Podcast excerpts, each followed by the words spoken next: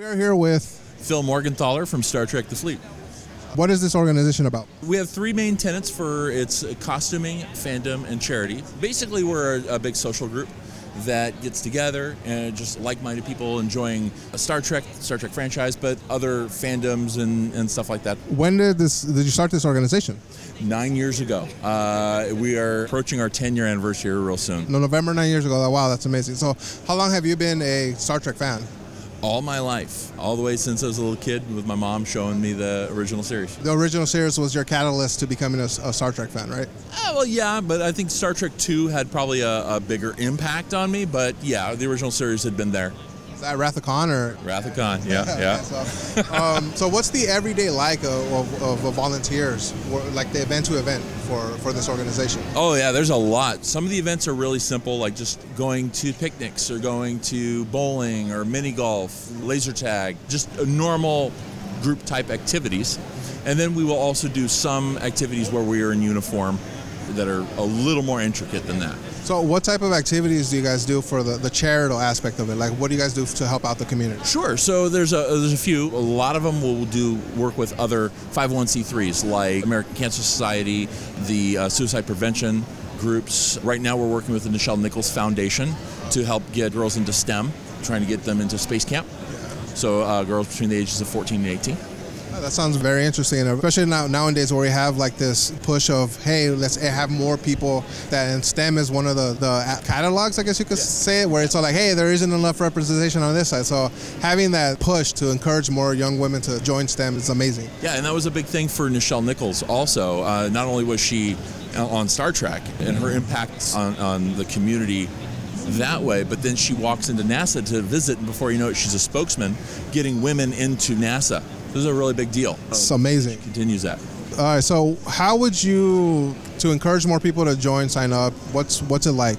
So the, it's really easy. If you go to StarTrekTheFleet.com and hit the uh, join us, and it sends me an email. It's really simple. We have 14 chapters in five different states, and we're looking at our sixth state here really soon.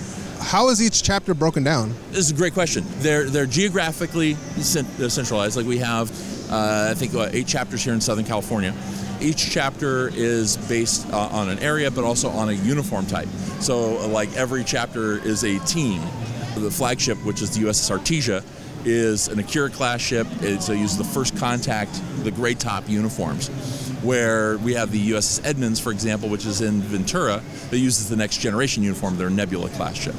Oh, so there is plenty of opportunity for like say a next generation fan and not maybe not deep deep space nine. I was gonna say deep dish because he always calls it deep dish. Thank you, because it's mine too. Uh, yeah, yeah I, I love I love Deep Space Nine. It's my favorite show of all the Star Trek, and, and yeah, not every show is everyone's cup of tea. There's people that really didn't like the new Star Trek stuff, so they didn't want to get into Discovery. That's okay. We don't gatekeep on it. If somebody says they don't like a particular Star Trek, that's great. There's plenty more Trek to choose from. And some people don't join a chapter for the uniform, they join because they've made a connection with the people. And then whatever the uniform is is not as important. And that's great. That's actually a, a bigger testament to the group than, than the costume So it's safe to say that there really isn't a, a lot of infighting between the the, the different series of Star Trek fans, right? no, no i would say in general no. In general no. There's preference but there's not any argument really. Uh, some people are like oh i just really do not like new trek. That's cool. I love new trek. Not everyone has to think the same. In fact if we all thought the same we'd have problems. You know, there would be no diversity. We would be able to move forward. Uh, the- having differences of thought and differences of, of opinions uh, really does make the world go around. So we embrace that. We've That's that's really the core message of Star Trek, right? It could be uh, any number of person, color, whatever. yeah, absolutely. We've had people of different political points of view, right? Star Trek tends to be very progressive, and we've had more conservative mindsets that do that do join once in a while. And what I do love about that is it is a different point of view. It's a different conversation. We don't really get into a political conversation. It's just it just doesn't really fit for what we're doing. But to have people interact with a different person that they would not have otherwise interacted with does bring understanding and it brings cooperation friendships and we've had people that would think that they would never be friends with a certain type of person that now they're like best friends with and it's it's a beautiful thing to see that that evolution. That's fantastic. Like what we're saying here is like we have much more in common than what we have that isn't. So Yes. it's it's amazing to see an organization out there, especially one that's nerd friendly. Yeah. That is using that aspect of everything, incorporated, using the charity and, and making honestly giving us a good name because we uh, us nerds have not had the best rap, you know, growing up and stuff like that. Right, exactly, exactly. You know, there's been a lot of bullying, right? We've had to deal with that. We are very much against bullying. We've actually worked with the Pop Culture Hero Coalition, which is run by Chase Masterson, which is an anti bullying group, and they actually have information at every YMCA in the country on how to deal with bullying. If, if a kid is being bullied, how do you handle it?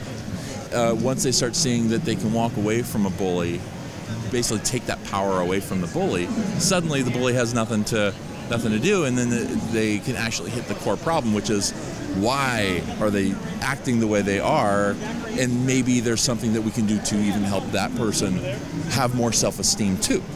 With that foundation, I'm, I'm taking it like it's mine. yeah. So it's it sounds like the, the, the Star Trek organization here you got going the, the fleet right Star Trek the fleet. Star Trek the Fleet. It's a very come on come on. Yeah, absolutely, absolutely. Well, thank you very much for the for the interview. Give me uh, your website one more time. Uh, StarTrekTheFleet.com. Thank you very much. Thank you. Appreciate you guys. You too.